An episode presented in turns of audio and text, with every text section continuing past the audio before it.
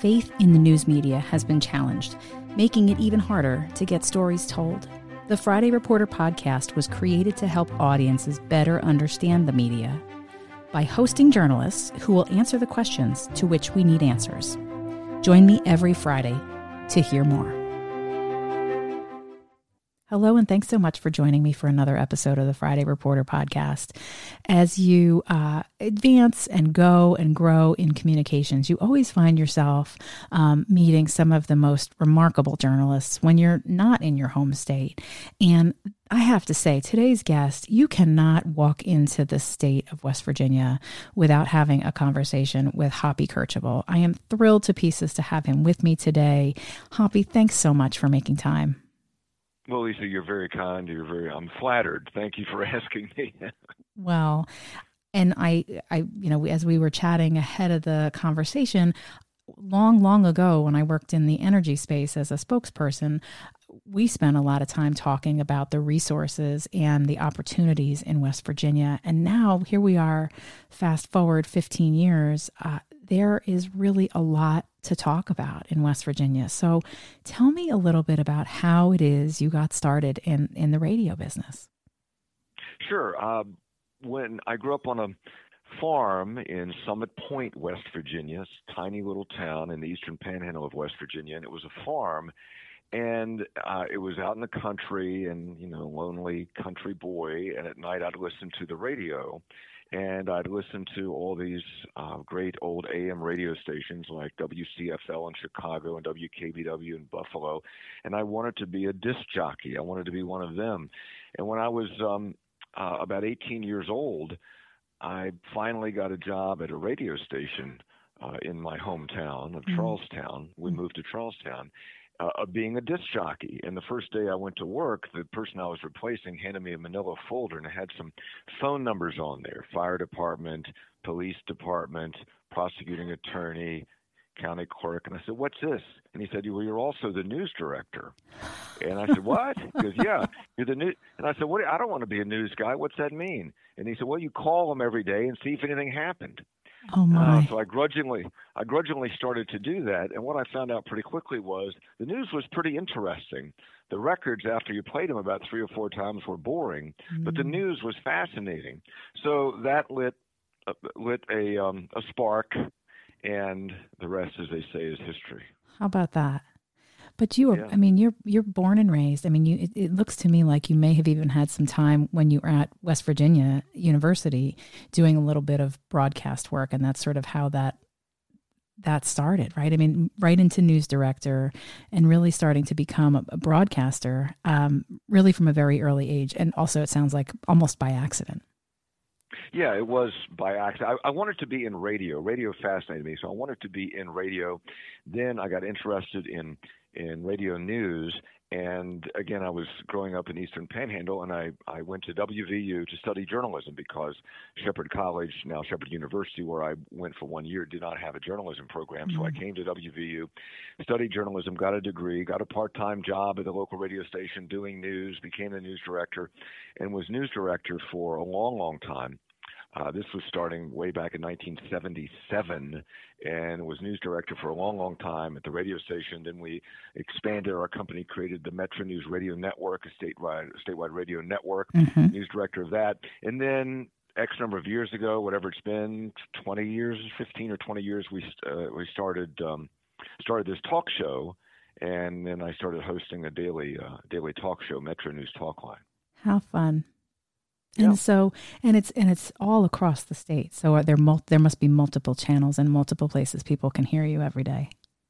Yeah, there are. It's we're on 23 radio stations uh, every day from 10 till noon, and also you can uh, watch. We have a, a, internet feed on our website at wvmetronews.com, and then uh, we break it down into some smaller podcasts, so those are available uh, as well. That's so interesting to me. You're the second. You're the second radio uh, person that I've spoken to over the course of the last couple of weeks. I find it so interesting and so smart that you're breaking down these conversations into podcast, um, really segments, opportunities for people, even if they don't want to listen to maybe you know what's the latest on on the governor getting into the race or what's the latest on uh, something else. They can they can identify what the story is or what the segment is that they want to hear about, and they can they can self select. Yes, and well, you're doing a podcast, right? So I mean, yeah. there uh, uh, podcasts obviously are very popular now, and they can be big long ones, they can be short ones, they can be little segments, and people certainly want the convenience. So um, I, I like it when people listen all or part of 10 to 2 every day, but that not that's not necessarily convenient for everybody. So they can go to our website, they can listen to, or I tweet out the segments. They can listen to little segments, might only be five to seven, eight minutes long, or they can listen to segments of the show.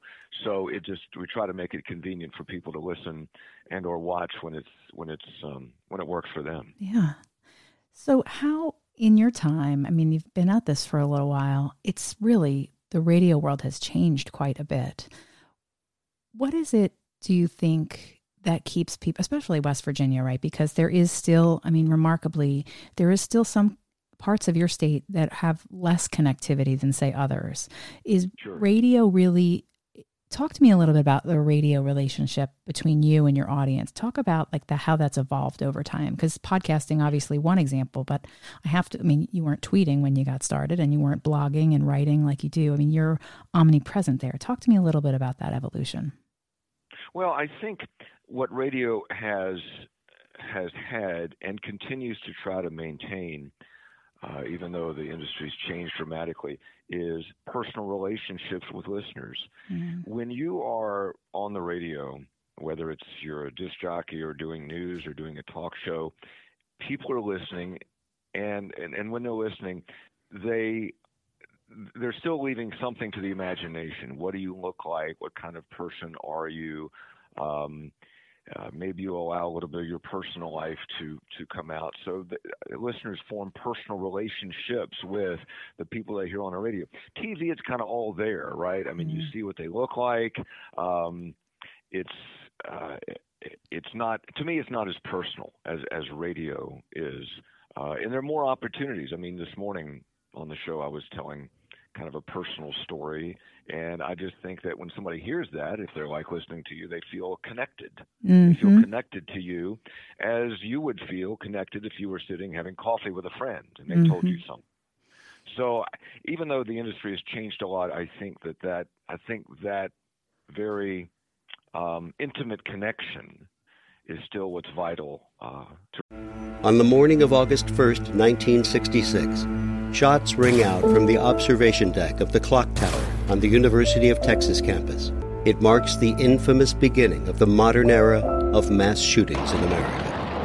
You're listening to Stop the Killing podcast. Join us as we take you behind the crime scene tape to explain global mass shootings and mass attacks. I'm Sarah Ferris, but more importantly, this is Katherine Schweit, the former head of the FBI's active shooter program. I spent five years as the FBI's top executive looking for answers to the mass shooting crisis. I've been at the shooting scenes, I've traced heroic acts of bravery, and I've sat silently and listened to the heart wrenching stories from survivors. Amongst this horror, there is hope. We all hold the key to stop the killing. You just need to know how to unlock the door. Download Stop the Killing and be part of the solution. Search Stop the Killing on Apple, Spotify, and all the usual suspects radio. Yeah, you know, and that that also came up in an earlier conversation. That that personal connection. I mean, really, people are inviting you into their homes. They're inviting you into their cars. They're inviting you into their into their ears and their head every day.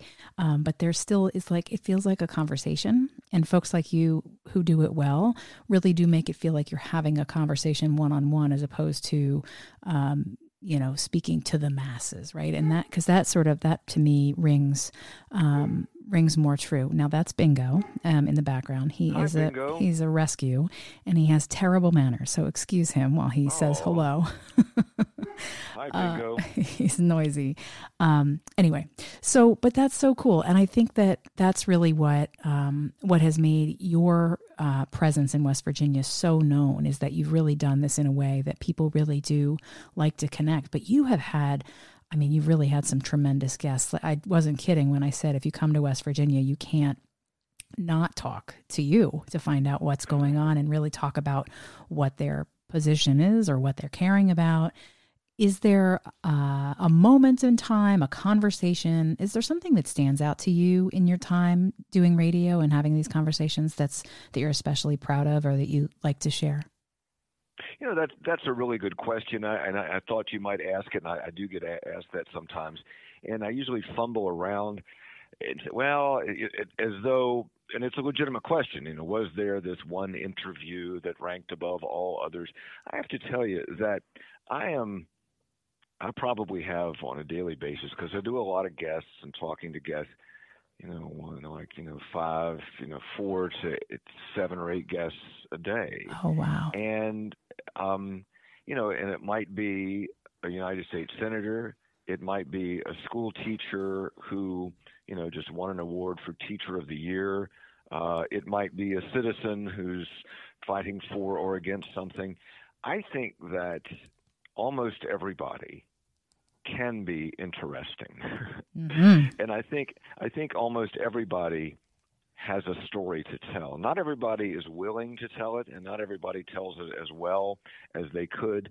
But if you listen closely when people are talking to you, whether it's a guest and you're talking about some weighty subject or something that's a little bit lighter, if you listen closely and ask questions based on what they're telling you, then you might hear, you might well hear something really fascinating and something really interesting.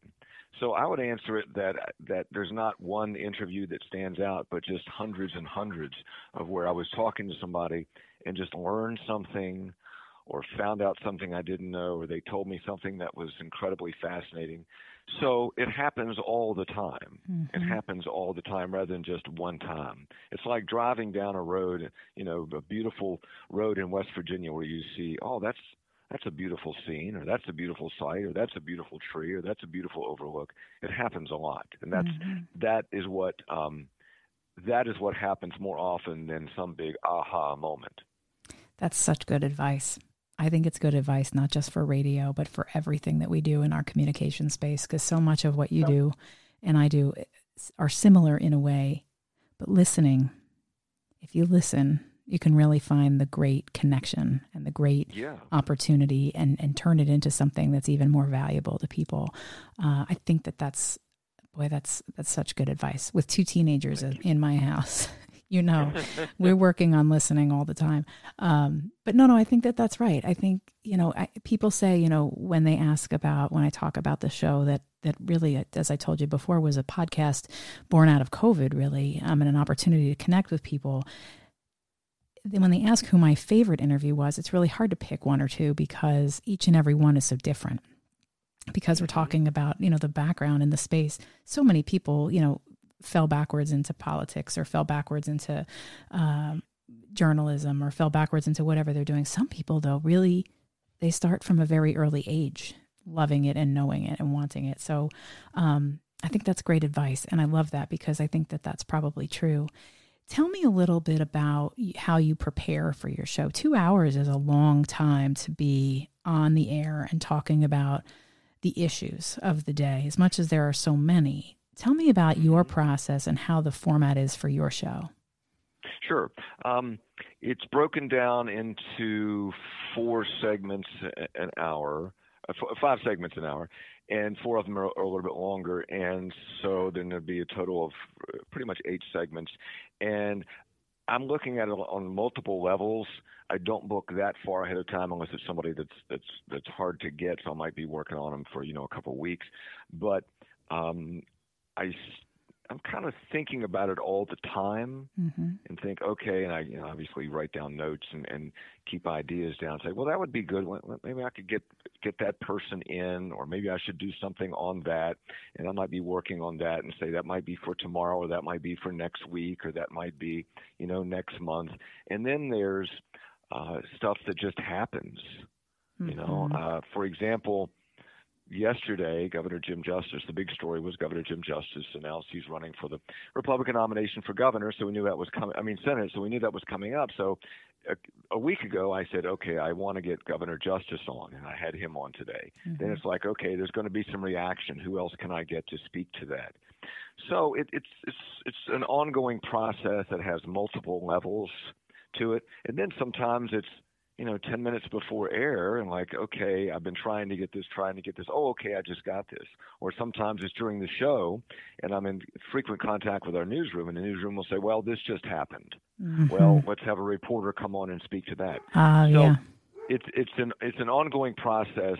Um, that happens at a lot of that happens at a lot of different levels and and just sort of comes to just sort of a piece it together. That's so great. So at ten o'clock, I'm ready to go.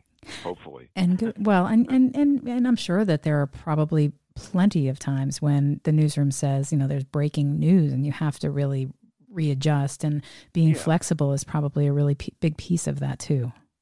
Absolutely, you have to be you have to be ready to pivot. Things happen, so be ready to pivot and not and not let what you have scheduled get in the way of what's happening because sometimes things happen like well i've got this schedule but now i have to change because there's something more pressing that's happened. And that's mm-hmm.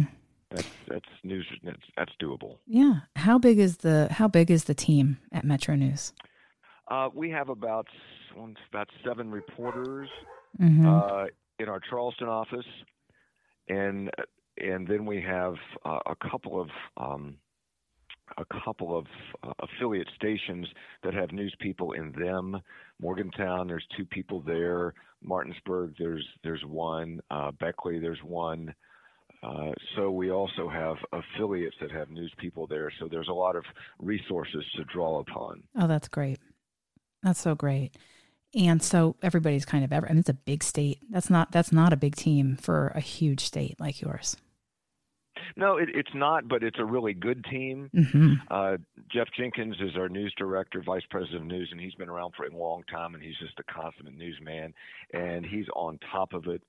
And and it starts, frankly, it starts with him, and uh, he is just um, does a wonderful job, and he has built a good team. So we're we're in good shape. We have good people, uh, work very hard, and um, that's. But it starts with uh, having good people. Well, that's so true. And it's so great to know that you have that kind of team in place. I have to believe that um, you guys probably all have a nice cadence and you all work together well. I mean, lots of news coming out of your state. Your governor is to me so fun to watch. He was especially enjoyable um, in the uh, early days of COVID. I know that he was, uh, you know, just he, he he has an authenticity about him that I love about this is not a political statement. This is a statement about all politicians. Um, I love that authenticity. And that to me uh, really speaks volumes. It's very interesting to watch him. Um, and I think that that's true of probably, I mean, you have got a U.S. Senator that's also quite uh, authentic. I love that about uh, your elected officials there in, in the state. So that must keep you guys um, laughing and enjoying yourself uh, when you're covering the news. Yeah, and uh, you're talking about Jim Justice, mm-hmm. Joe Manchin, Shelley Moore Capito. Mm-hmm. They are very, they're very good uh, on the personal relationships. And Justice is just, I mean, he he has this sincerity about him, and I believe it's real mm-hmm. uh, about his how much he cares for people and for the state, and that's infectious. Yeah, that's infectious, and he um, people like being around him when he goes somewhere and takes his pet English bulldog with him, baby dog. That's an attraction. uh, I didn't know um, that. Like now, I'm looking out oh, for yeah. the dog too. yeah, the Google Google Governor Justice and baby dog. You'll see some interesting interesting pictures. So, and Joe Manchin's a really good retail politician, as is Shelley Moore Capito. And um, you're familiar with West Virginia. West Virginia, and I don't say this in a pejorative way, pretty much everybody knows everybody. Mm-hmm. And if mm-hmm. you don't know them, you know somebody who knows them. Yeah. So it, it's it can get it can get a little testy at times, but it's also quite collegial because everybody knows everybody. Yeah. Um, and uh, that also makes it easier for news gathering because you don't have to know 150 people. Yep. You know, you just need to know a handful of people. I love that. Are, um, yeah.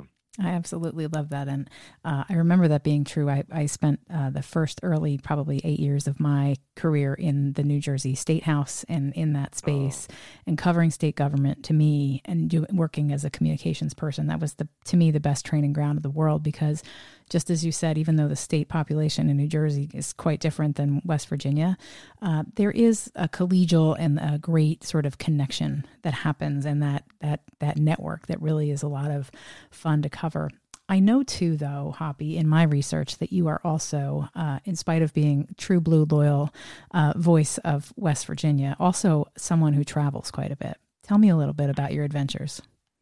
Well, uh, thank you for asking. Um, I uh, I got it when I was in college. I'll try to make this short. When I was in college, mm-hmm. my college roommate had traveled. He got out of high school and he traveled uh, to the Middle East and beyond before he went to college. So he was a year older than I was, and he kind of got me in this in, in uh, interested in travel.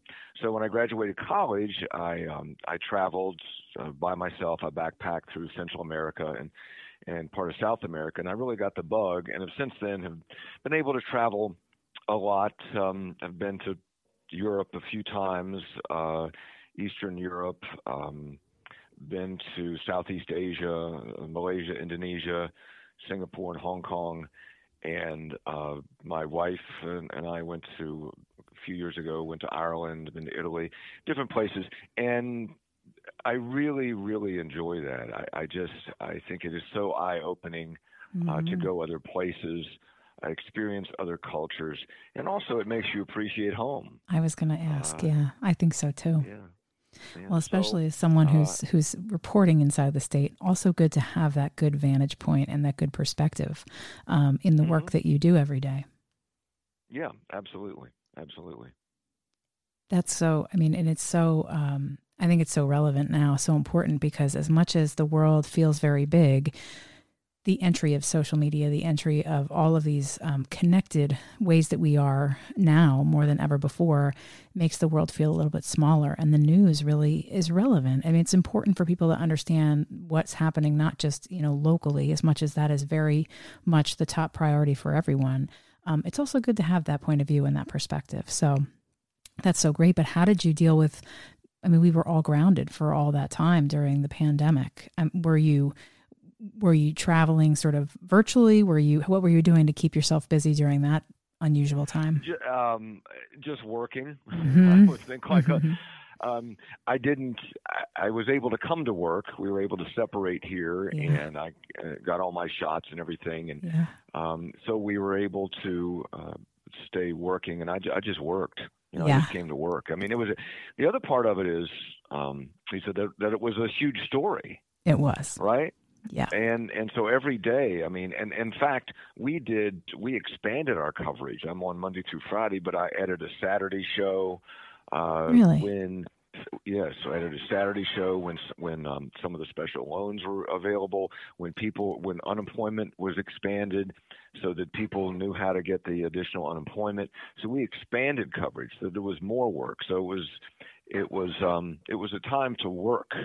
Yep. And that's what we I think that's what a lot of people did. People. Yeah. Mm-hmm. And people were really counting on you, wanting to I mean, you're someone yeah, exactly. they trust, right? So good for yeah. you to be able to to share information like that in terms of you know, not only vaccinations, but regulations, what's happening in the government, what's the governor saying, all of those things. I have to believe there was a big emphasis on that. Um, yeah. And really, I mean, and this is, I'm, I'm kind of proud of this. I know it's not the most exciting thing, but we added these Saturday shows because if you recall, people could apply for expanded uh, extended unemployment benefits yeah. if they got laid off because of the pandemic or were furloughed or whatever. And there was so in West Virginia we went from you know 5,000 people with claims to 100,000 people mm-hmm. with claims, and it was new and confusing. So we would have on the head of uh, Workforce West Virginia, which handled that, and take questions and and explain things and help people get get their uh, the benefits they were entitled to. So again, it wasn't the it wasn't the sexiest topic, it wasn't the even the most compelling topic, but I think it was helpful and yeah. I think it was informative and and I think it was a service. Absolutely. So, we did things like that. Yeah, and I mean that was so incredibly important. There were so many resources, places that people could go, but being able to come to a trusted source for information and how to get access to what they need really was was something that I think people were searching for. They were searching for a, a reputable voice, right? I mean, there was so much mm-hmm. misinformation that was happening at that time too, and I you know, there'll be autopsies about how it was handled for the rest of our lifetime. But I think more than anything, it seems to me like being able to come to a source. I've always listened to Hoppy. He's going to tell me what's happening. He'll have people on there. That's a great resource and great that you had done that.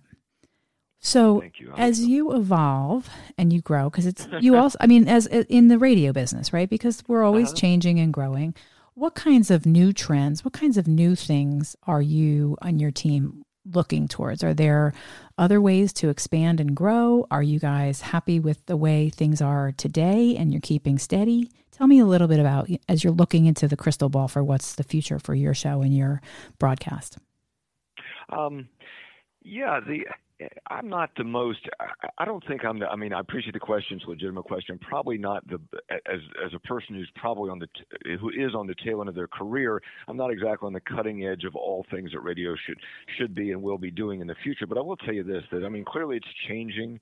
People, as we talked about earlier, uh, people want to listen to things when they want to listen to them. They aren't necessarily going to be glued uh, to the radio. We think radio still has tremendous, uh, tremendous value uh, especially local, especially local radio.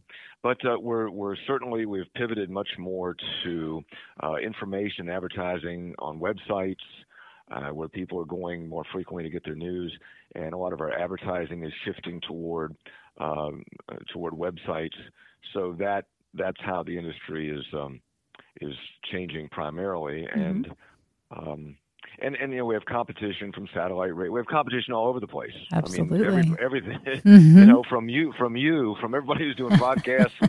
you know, and and people can seek any kind of entertainment they want at any time they want. Sure. And one one of the things we've tried to do as a company is to stay local and relevant Yeah. because um, they I, I think people still desire want to know or need to know what is happening in their community, whether it's at the city council meeting or whether it's an event that's coming up. So we still feel strongly that that's important information that that we uh, you know want to be able to push out to people Right. because you can listen. Look, I have satellite radio in my car, and I Mhm. listen to that, but it's not going to tell me what's happening in my community. Right. So uh, there's still there's still a there's still a strength there. There's still a lot of potential there in, in super serving your community. Totally So, agree. so regardless of so whether it's over the air, on the website, or in podcasts, we're still focusing on that.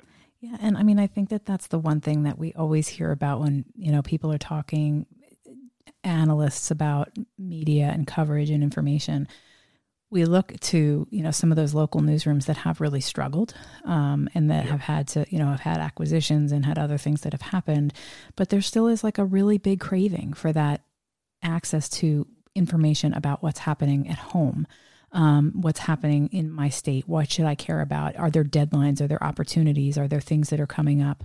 Um, and that too is a resource, regardless. And it looks to me like, even though, I mean, you're not going anywhere. We're not going to let you go any, and retire anytime soon, of course. But like we talk about that, we talk about what could be next. And the truth is, is that just staying relevant, I think, is what's the most important right now. Because Yeah. as much as we consume national media, it's really, I mean, it doesn't really affect what's happening right here at home. I mean, it does, but there's a long tail, right? It takes a little while, but you know what's happening in the local school board what's happening in uh, you know what examples happening in morgantown that we should care about over here in summit point um, all of those things i think are much more important to families and listeners today than ever before Uh, that is that's a really really good point. And it used to be all politics were local, and now it's all politics are national because our race, our political races have been nationalized, our Mhm. news has been nationalized, and some of that's because of the uh, 24/7 news cycle, and some of it's because of the disappearance of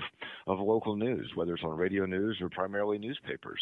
You know, the newspapers drying up, and so now we migrate more to national news. And national news is obviously very, very important, but some of that is geared to uh, conflict and controversy, and we get pretty worked up about that stuff. Mhm. Um, but uh, it's it's it's some of it is um, is not as important. Uh, frankly, as what as you said, what's It's- happening at the school board it's meeting. yeah it's junk meeting. food for your brain is the way i like to think of it Yeah, some you of know, it is. Yeah, some you- of it is. And I don't, I don't want to. I don't want to dis, diss national news because I, no I do think there's a lot of it that's very, very well done. of course I'm just saying that I- I don't like that it's substituting for for local news. That's right. And I also think too, and that that's not at all perceived to be a knock on national news because there are some amazing, amazing resources. But I do think that there is this. Um, I blame more social media than ever before for like that, Mm-hmm. the quick flash and the junk Yeah. foody kind of stuff that we're you know what someone said at one moment it, it would be news today and by tomorrow we'll be on to the next big flash right and yeah. that's it's it forces us to as from my point of view and it forces us to live in a in a state of always being um um well just ready for the next crisis right and i don't think that that's a very healthy way for us to live and that's why i prefer to know what's happening at home, what's happening in my local school board, what's happening nearby. I mean, I still read, I mean, I read the weeklies, right? I love those guys. I love, I feel like, yeah. you know, I mean, I think that there is a real need. And by the way, it feels good. There's a lot of great stories in there about like the local athlete who's done amazing things or the family that's made a contribution that we wouldn't sure. otherwise know about. And I, so I still love that. And I love that um, they still exist as much as there are fewer of them today. So, Hoppy, as we get to the end of our conversation today, um, I always like to ask for a recommendation for someone for a future episode. Is there someone that you think I should talk to for another podcast? Yeah, I would recommend a guy by the name of Michael Tomasky. Do you know Michael Tomasky? I do not. Michael Tomasky is a Morgantown, West Virginia native. He is he's written several books. Uh, he is now the editor of the New Republic. He is a he is a he's a liberal guy and I don't say that in a pejorative way. He just happened that's his politics. He's liberal, and and he's a but he is not an ideologue by any by any stretch. He wrote a book recently, "If We Can Keep It," about uh, threats to democracy in this country, which is very well reasoned, mm-hmm. and uh, I think he would be outstanding. He's very thoughtful, very smart guy, and I think he could provide some wonderful insights for you. Michael Tomasky, editor of the New Republic. Awesome. I've got him and on my West list. Virginian. All right. I love it. Um, that's terrific. And I will tell him that you nominated him. And Hoppy, I am thrilled to pieces to have had a few minutes to visit with you today. Thank you. Thank you so much. Well, you're very kind. I'm flattered you asked. Thank you very much. And there you have it, another episode of the Friday Reporter podcast in partnership with PR Daily and coming soon to a platform near you on Bigwig Podcasts. See you next week thank you